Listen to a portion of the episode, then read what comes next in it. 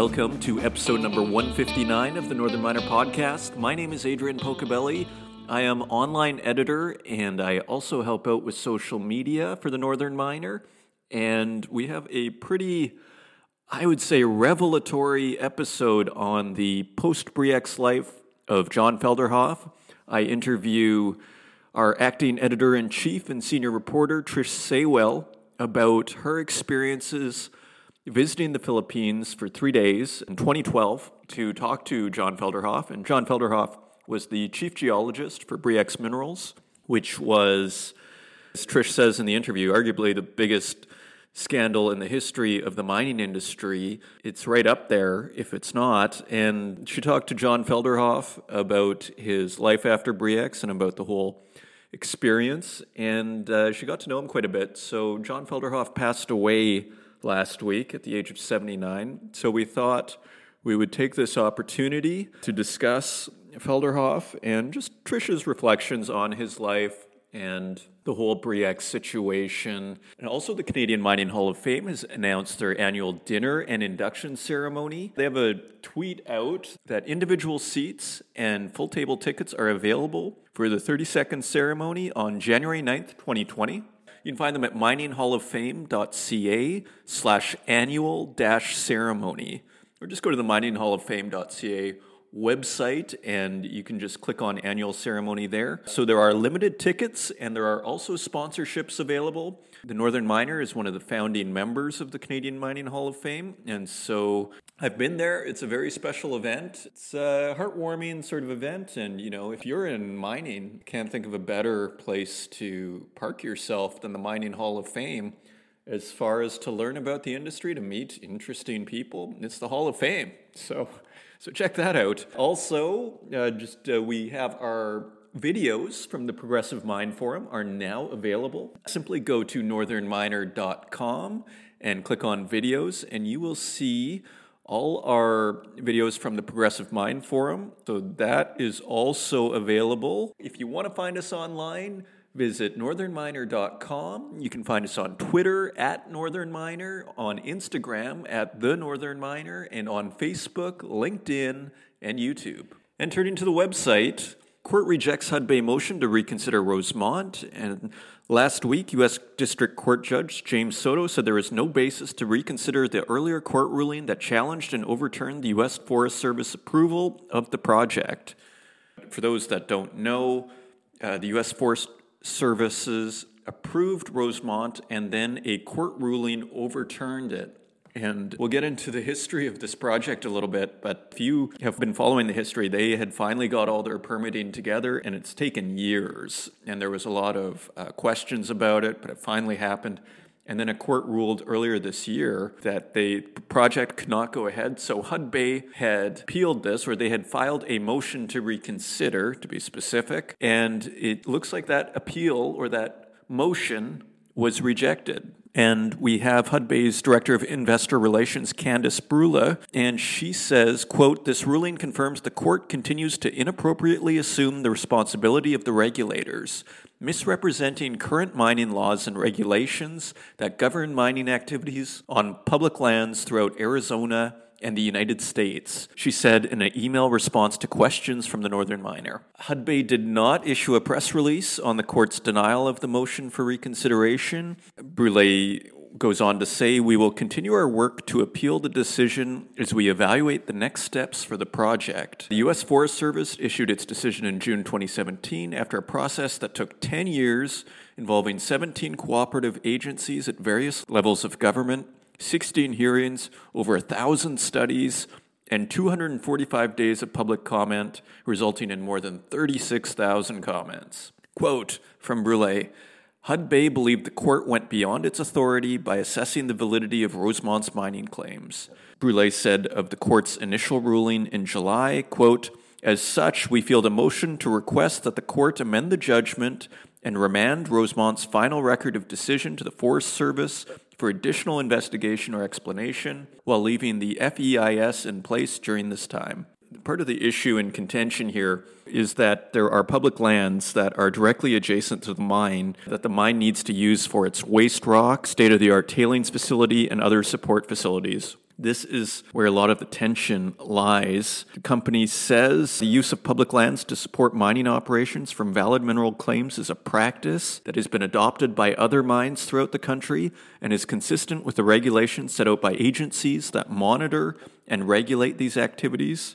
This is a fairly significant project, in case you think this is just some small junior mining project. It says in the article if built, Rosemont would be the third largest copper mine in the U.S., accounting for 10% of the country's annual copper production. Over a projected 19 year life, Rosemont is expected to produce 127,000 tons of copper annually. And there's another significant wrinkle to this whole story. Hudbay, they acquired Augusta Resource in a hostile takeover in September 2014. So they had been pursuing this project aggressively. So it's the guys at Augusta, they must just be sitting back and saying, thank God Hudbay pursued this because now it's turning into a pretty big problem. I mean, for those longtime readers of the Northern Miner, you'll be familiar with Rosemont. It's been in the news flow for 15 years. Now, if you do a search on Rosemont in the Northern Miner directory, uh, you're going to find stories that date back to 2005. And what do we have here? June 3rd, 2005, Augusta buys Rosemont copper moly deposit. 2005, Augusta cuts wide copper, and I'm just sort of scanning these here. Augusta advances Rosemont. This is 2008. Augusta updates Rosemont feasibility. This is 2009. Augusta raises $25 million, 2009. Augusta and Silver Wheaton Inc. streaming deal for Rosemont. That's 2010. Augusta secures $176 million for Rosemont in 2010. Augusta moves closer to decision on Rosemont in 2011. 2012, Augusta inches forward, and I'm just browsing the headlines here. Rosemont will cost more, Augusta says. Augusta takes it to the next level, 2014, and then in May 2014, Hudbay extends hostile bid for Augusta. Moles Rosemont delay. June 2014, Wildcat spotting delays Augusta's permit. Hudbay receives final permit for Rosemont construction in March 2019. And then August 2nd, we have U.S. court rules against Hudbay's Rosemont. So that's the history of that mine. It doesn't look too good, frankly, for Hudbay. If the court first rules against you and then they deny the motion to reconsider, I think you're starting to run out of options at that point. But they feel like they can continue an appeal, so they are going to, so we'll keep you updated on that situation. Something tells me that's not the last we've heard of Rosemont. Next up, we have a gold project that is being developed in Nova Scotia. Anaconda boosts resource at Goldboro in Nova Scotia. Kevin Bullock, Anaconda's president and CEO, says the global resource of almost 1.4 million ounces of gold makes Goldboro, quote, the largest single deposit in the province. A 2018 preliminary economic assessment forecasts a mine life of just under nine years. The study estimates life of mine production of 375,931 ounces of gold, or 41,000 ounces of gold per year, at all in sustaining costs of $640 per ounce. So it is definitely on the lower cost side of a gold mine. Okay, Anaconda plans to complete the feasibility study before year end. Permitting is underway and is expected to be completed in the first half of next year. Bullock says, quote, pending permits and the feasibility, we should be able to break ground mid next year. Noting that the construction of the processing plant and associated infrastructure of the open pit mine will take about 14 months it's always interesting when you get a gold project out of the Maritimes there, the Canadian Maritimes. And we also have an analyst, uh, Michael Curran at Beacon Securities, has a buy rating on the company with a 12 month target price of 90 cents per share. Quote, We consider Anaconda Mining to be an attractive investment for the successful delivery of production growth over the next few years. And unsurprisingly, Curran regards Nova Scotia and Newfoundland as among the lower risk jurisdictions in the mining industry. At press time, Anaconda is trading at 20 cents per share with a 52 week trading range of 18 cents to 35.5 cents. So that 90 cents target by Michael Curran is pretty dramatic. So interesting to hear out of Nova Scotia. And also on the website, we have a new story from Tom Azzopardi out of Chile. Chilean turmoil as socioeconomic tensions boil over. The worst unrest in Chile in a generation threatens to overturn assumptions about one of South America's most stable countries and the world's leading producer of copper. You might remember it was only like two or three episodes ago where we were talking about Ecuador and the government being basically run out of town. Now we have Chile, which has been going on for most of October now, and here we are into November. That's going. I mean, I did a search actually on Latin American protests, and The Guardian has a piece where they're talking about uh, you have Chile, you have Ecuador, you have Haiti, where there are protesters, this Latin American thing really seems to be gaining speed. And putting on my personal analyst hat, if I had to put it all together, I see, I, th- I, think, I think there's no avoiding it. This is economic inequality plus multiplied by information distribution. So people know through their phones and through the internet how other people are living. You could almost say there's a social media side to this whole thing. This is the tempting interpretation, isn't it? When you're trying to connect all the dots here and you say, what is the common ground here? What are the common themes? And to me, if you start going big picture, and there's always a risk in generalizing like this because you miss the particularities and Sometimes you miss part of the reality by generalizing, but gosh, it's tempting when you look at this to say economics times information equal a whole bunch of social unrest. Anyways, continuing, all it took was a four cent rise in the peak hour fares on the Santiago Metro on October 6th, but by October 18th, a week of mass fare jumping by high school and university students had descended into widespread vandalism and pitched battles with riot police. The scenes were apocalyptic, with dozens of metro stations and buses set alight, mobs looting supermarkets, and the headquarters of the country's largest electricity company in flames. With police apparently overwhelmed, Chile's center right president Sebastian Piñera decreed a state of emergency, imposing a curfew, and sending troops into Santiago for the first time since its return to democracy in 1990. By then, however, it was too late. Tens of thousands of Chileans had taken to the streets banging saucepans in protest over the heavy handed clampdown and a growing list of complaints from low pensions and rising living costs to the poor state of public hospitals and schools. In almost two weeks of protests, more than 20 people have died, hundreds more are injured, many blinded by rubber bullets, and thousands have been arrested.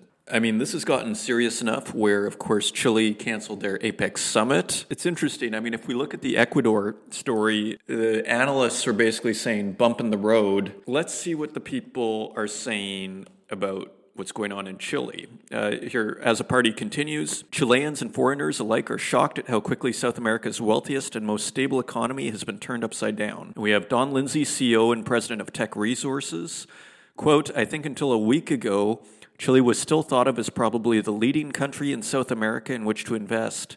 At this point, there's nothing to change our perspective. So, calm and patience from Don Lindsay. We have Alex Black, CEO of Rio 2. People who are educated and know Chile pretty well see this as an anomaly. The unrest has not affected Rio 2's plans to advance its Fenix Gold project in northern Chile's Maricunga belt. No investors had contacted the company to inquire about the unrest, he said. And so the president has replied, President Piñera has uh, launched several proposals, including higher basic pensions, a state supported minimum income, cuts in electricity tariffs, and higher taxes for the wealthy, which was quickly dismissed as inadequate by the opposition. Business leaders believe higher taxes look inevitable as the government strives to fulfill social demands. And we have a quote from the head of Chile's top business organization, CPC. Quote, We know that we're going to have to stick our hands in our pockets and that it's going to hurt. Well, so that's Chile. So another report from Latin America.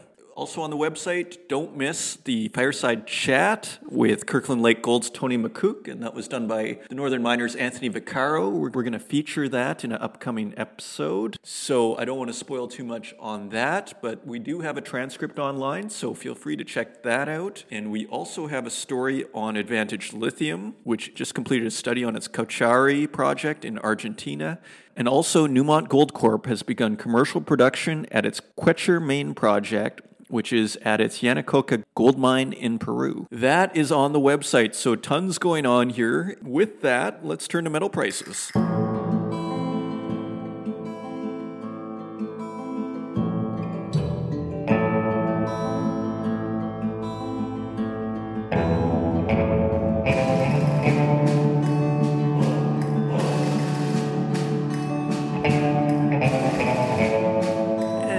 Looking at metal prices, we go to our friends at infomine.com. And if you ever want to find these prices, simply put in metal prices, infomine, and the first result in Google will be this page. And so on November 5th, gold is at $1,503.66 per ounce, so back above $1,500 and about $10 higher than last week. Silver is above $18 at $18.04. That's 24 cents higher than last week. Platinum is also higher at $934, and that is above last week's $918.15. Palladium continues to be high, uh, but not quite as high as last week. But it's at $1,780 even, and Last week was at $1,797.63, so it's down $17. But if you look at the chart, it looks like it's maybe catching its breath. But I mean, so let's see. I mean, the, we'll see what's going on with palladium. It's been an exciting move higher. So a little bit of a break. Let's see if it sticks. And also, we have our industrial metals. On November 1st, we have a quote of copper at $2.65 and that's two cents lower than last week. We have aluminum at 80 cents, that's two cents higher. Lead is at 99 cents, which is three cents lower than last week. Nickel is at $7.60, which is six cents lower than last week. Tin is at $7.52, that's one cent lower. Cobalt is at $16.10 for the fourth week in a row. And zinc is also at $1.15, which is the same as last week. Coming up, we have the Northern Miner senior reporter and acting editor in chief, Trish Saywell, and she discusses the life of John Felderhof after Bre-X. Trish had written a big story and spent three days with Felderhof in the Philippines in 2012. So she's going to talk to us just about her thoughts on the story. She got to know his lawyer, and it was a significant chapter in Canadian mining and, frankly, in international mining and it had a big impact on the on the financial side. The mining went into a bear market, and uh, there were increased regulations on juniors that were imposed after that. So it was a major moment in the history of Canadian mining. David Walsh was CEO of Bre-X, and he died in June 1998, only a, a year after it went bankrupt at the age of 52 of an apparent brain aneurysm in the Bahamas. And geologist Michael de Guzman was blamed for the salting of the gold core samples, and uh, he died after falling out of a helicopter, but there's a lot of ambiguity surrounding that. That's discussed in this interview, and uh, that was in 1996. It's one of the craziest stories really in this in the junior mining industry probably in the junior mining industry so that's why we are giving it the special attention and if you want to read more on it just go to the bottom of our webpage thenorthernminer.com i'm going to leave the stories up for another few days we have a little special focus on Bre-X and you can see some of the history of this troubled company and yeah, if you do a search or just tap on the tag, you're going to see dozens of stories on Bre-X. So, with that, let's go to our interview uh, with Trish Saywell on John Felderhof.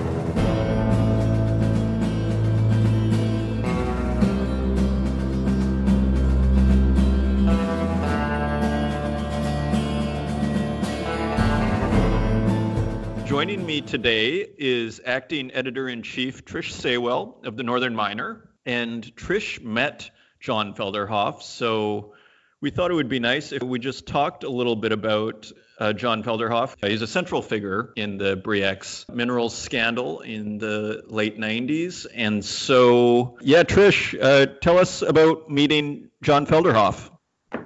Yeah, thanks, Adrian. I uh, I first met him in 2010 at PDAC, and we met and you know had brief introduction. And then for the next year and a half, I would say I was emailing him and trying to get him to agree to do an interview with me, and he finally agreed. And so I went to the Philippines where he was living with his third wife in June of uh, 2012, and I published the story in January of 2013.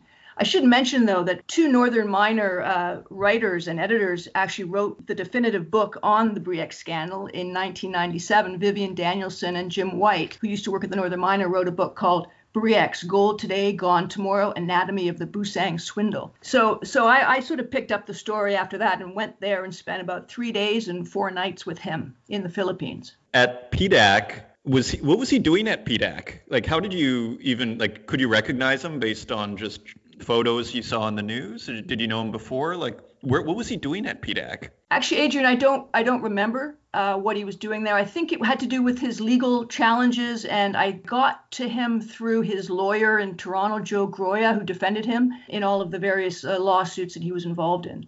Just to recap, you know, John was never charged with a criminal offense, but he was charged with eight counts of violating Ontario securities laws. Uh, but he was acquitted of everything in, in 2007 on that point, when you look at his interviews and you look at, say, that article you wrote, he maintained his innocence quite vehemently, it appeared to me. He was acquitted. And I, I think you're absolutely right to bring up that point because I think people just say Bre-X central figure, he must be guilty. And the reality is, is he was acquitted. That is correct. But as his lawyer, Joe Groia, told me, you know, it ruined the rest of his life. He was as much a victim as anyone else and probably the biggest victim of Bre-X. So that's a quote from Joe Groia, who incidentally was uh, later uh, convicted in 2012 by the Law Society of Upper Canada, who Jeez. said he was uncivil during the trial. And I think he was fined an enormous amount of money.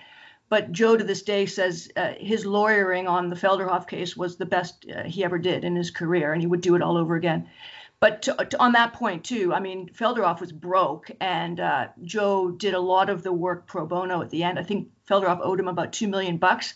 That was what I was told in 2012. I don't know whether that was ever paid. I doubt it, because when I visited Felderhof in the Philippines, I mean, it was clear that they didn't have a lot of money. Yeah, and it definitely clear. It it seemed like uh, looking at that article that he had adopted kind of a new philosophy of life that was kind of post career like it was almost a kind of retirement in the Philippines, living the simple life.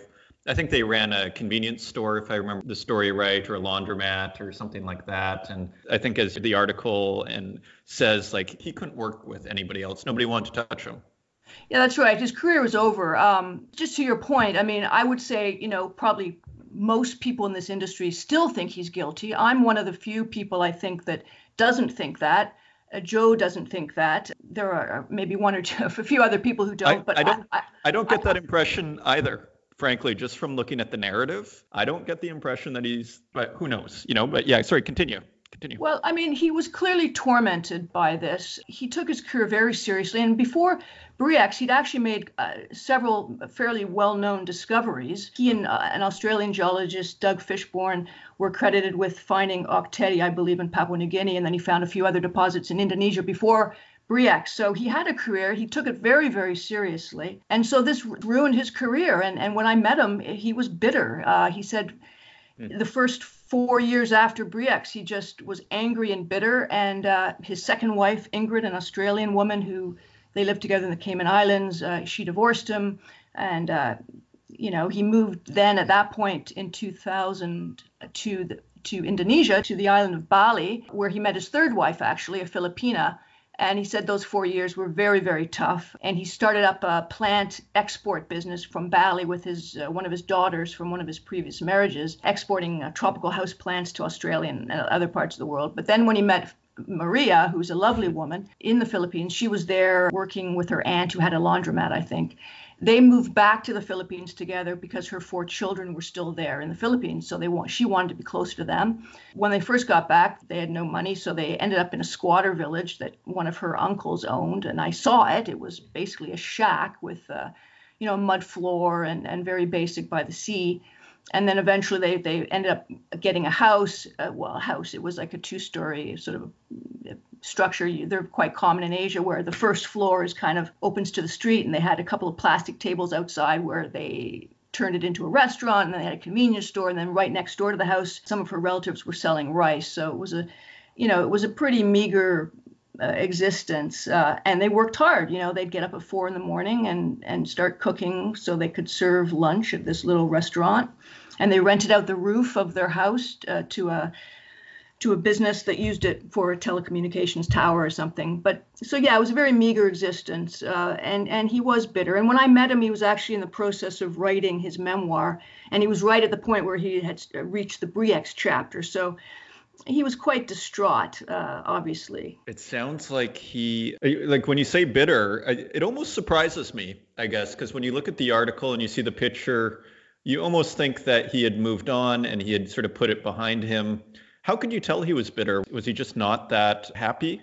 Like, was he yeah. kind of depressed when he talked to you? Did he appear depressed? Or was it more just uh, because of what he was saying?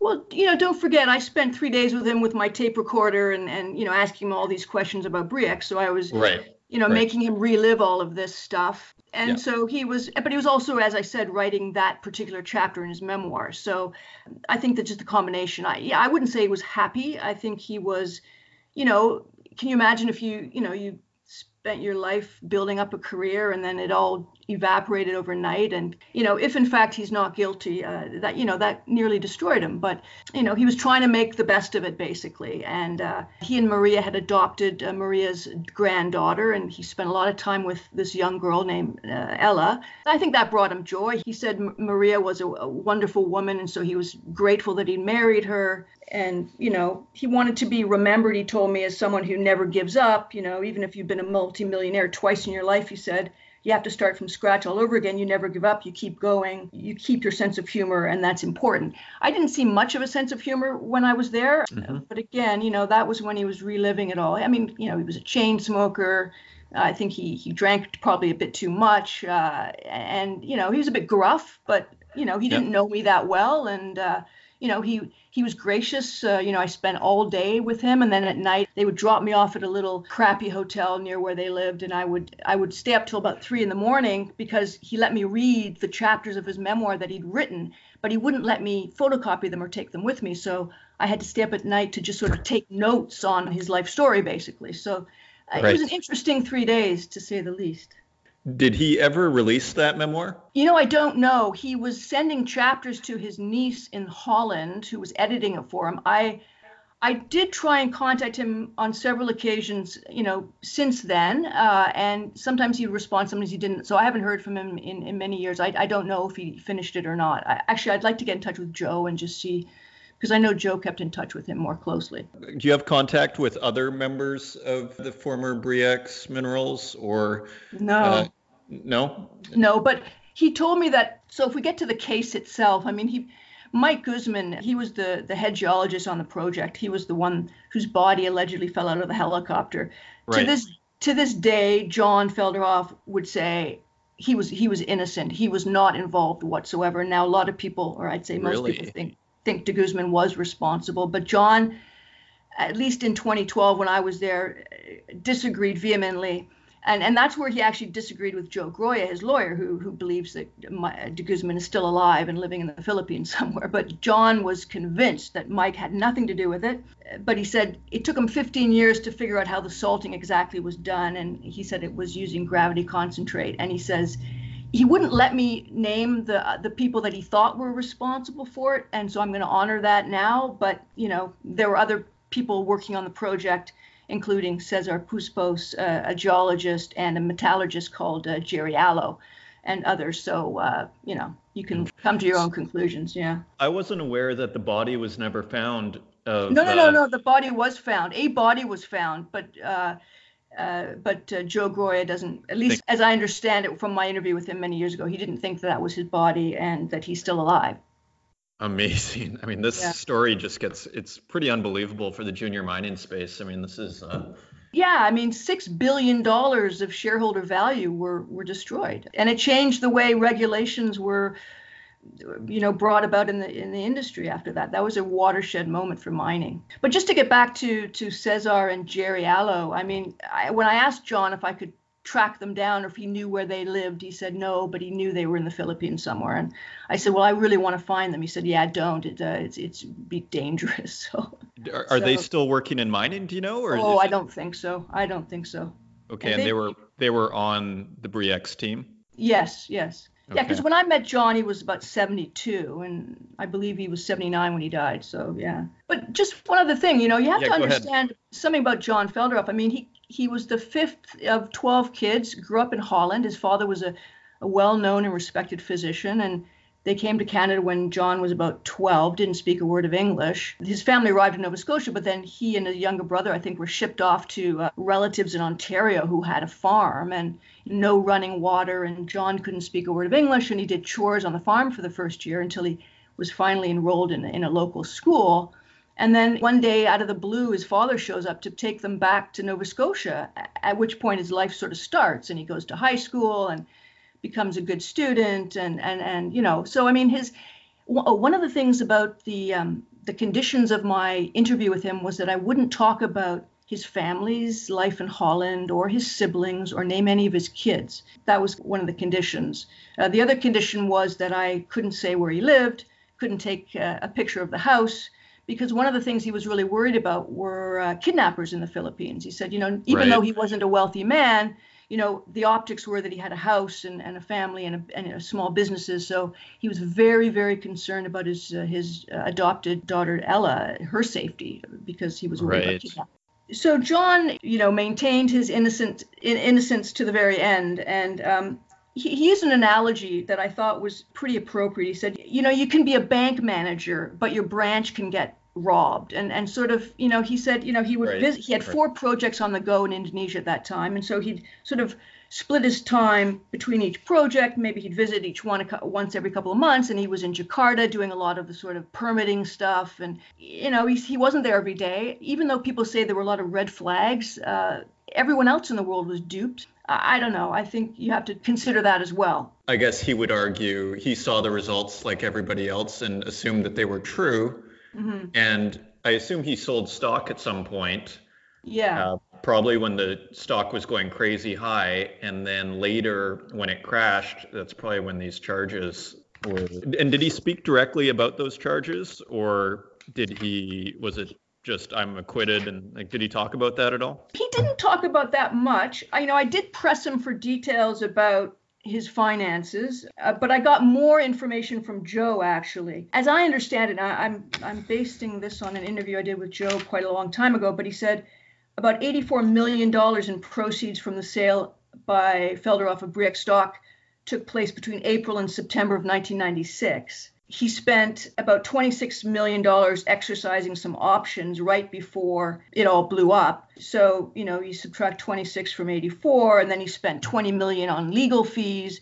He put everything, all of his property at least, in Ingrid's name, his second wife's name. And she still, I believe, lives in the Cayman Islands. And I think she said she was writing a own book about it, but I don't know whatever, you know, what happened with that. And and again, he was broke and he said he didn't have any money left. So you know, yes, he cashed in some stock, but it's all gone. It looks like. Yeah, amazingly. I mean, that's a hell of a lot of money, especially in the 90s. Did you ever watch the movie? I watched Gold with you mean the one with Matthew yeah. McConaughey? Yeah. Yeah. Like, did you do you have any thoughts on that? It was it was okay. It was okay. But actually, I I, I there is another thing I should mention. So when I was yeah, after I met with uh, with John, I got an email from a guy in Hollywood, a, a producer called Scott Rosenfeld and he was trying to do a film as well. Um, and he sent me his script, and he actually hired John as his technical advisor.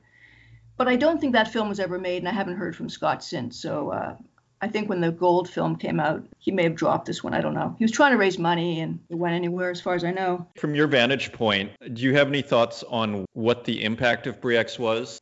It ruined a lot of people's lives. Some people, you know, lost everything. Very significant impact. And people still talk about it. It was, you know, it was the biggest scandal in mining I, I, think it is to this day. It's definitely infamous. Is there anything else you want to add? I have to say that I would still love to go back to the Philippines and track down uh, Cesar and Jerry Alo and uh, see what they have to say about it, but I, I don't know if I'll be able to do that. It's pretty amazing you got that one-on-one interview. Just actually one last question on that. Was it hard to get that interview? Like you you went through his lawyer, like he was pretty reluctant, wasn't he? Yeah, no, he was, and, and I don't blame him. I mean, I he did meet me at PDAC that one time in, in 2010, and then I I was pretty dogged in, in emailing him and trying to convince him that I, w- I just wanted to hear his side of the story and that I would honor his any conditions he had, uh, right. which I did. And uh, you know, eventually he he agreed, and and to his credit, I think, and I I think the story had to be written, and I'm just glad that I had a chance to do it. Okay, great. And uh, for all our listeners, uh, the story is called John Felderhof's Life After Bre-X. It's a very comprehensive story, basically about what we're talking about here today. So, and that's by Trish Saywell, our acting editor in chief and senior reporter at the Northern Miner. So, Trish, I'd like to thank you once again for joining us. You bet. Thanks, Adrian. Another angle on this industry, a more human side. It's almost like a Greek tragedy this story somewhat. I mean, not just for John Felderhof, but for the investors as well. Let's not forget them either, because these are the people who are ultimately burned. One of the great things about the mining industry is it has a lot of the big themes of chasing after glory. You see it in these movies like Treasure of the Sierra Madre with Humphrey Bogart. When a gold bull market happens, you see the intoxication people literally have from all of a sudden they're making tons of money. There's a lot of drama in this industry, and it's important to recognize because I think sometimes when you go to these conferences, people are saying how the mining industry needs to rebrand itself, and, that's probably true in a certain way. I guess all I'm saying is there's a lot to work with here. There is there's a real romantic side to the whole mining industry. And maybe that's one way that rebrand can happen. Until next week, thank you for joining us once again and take care.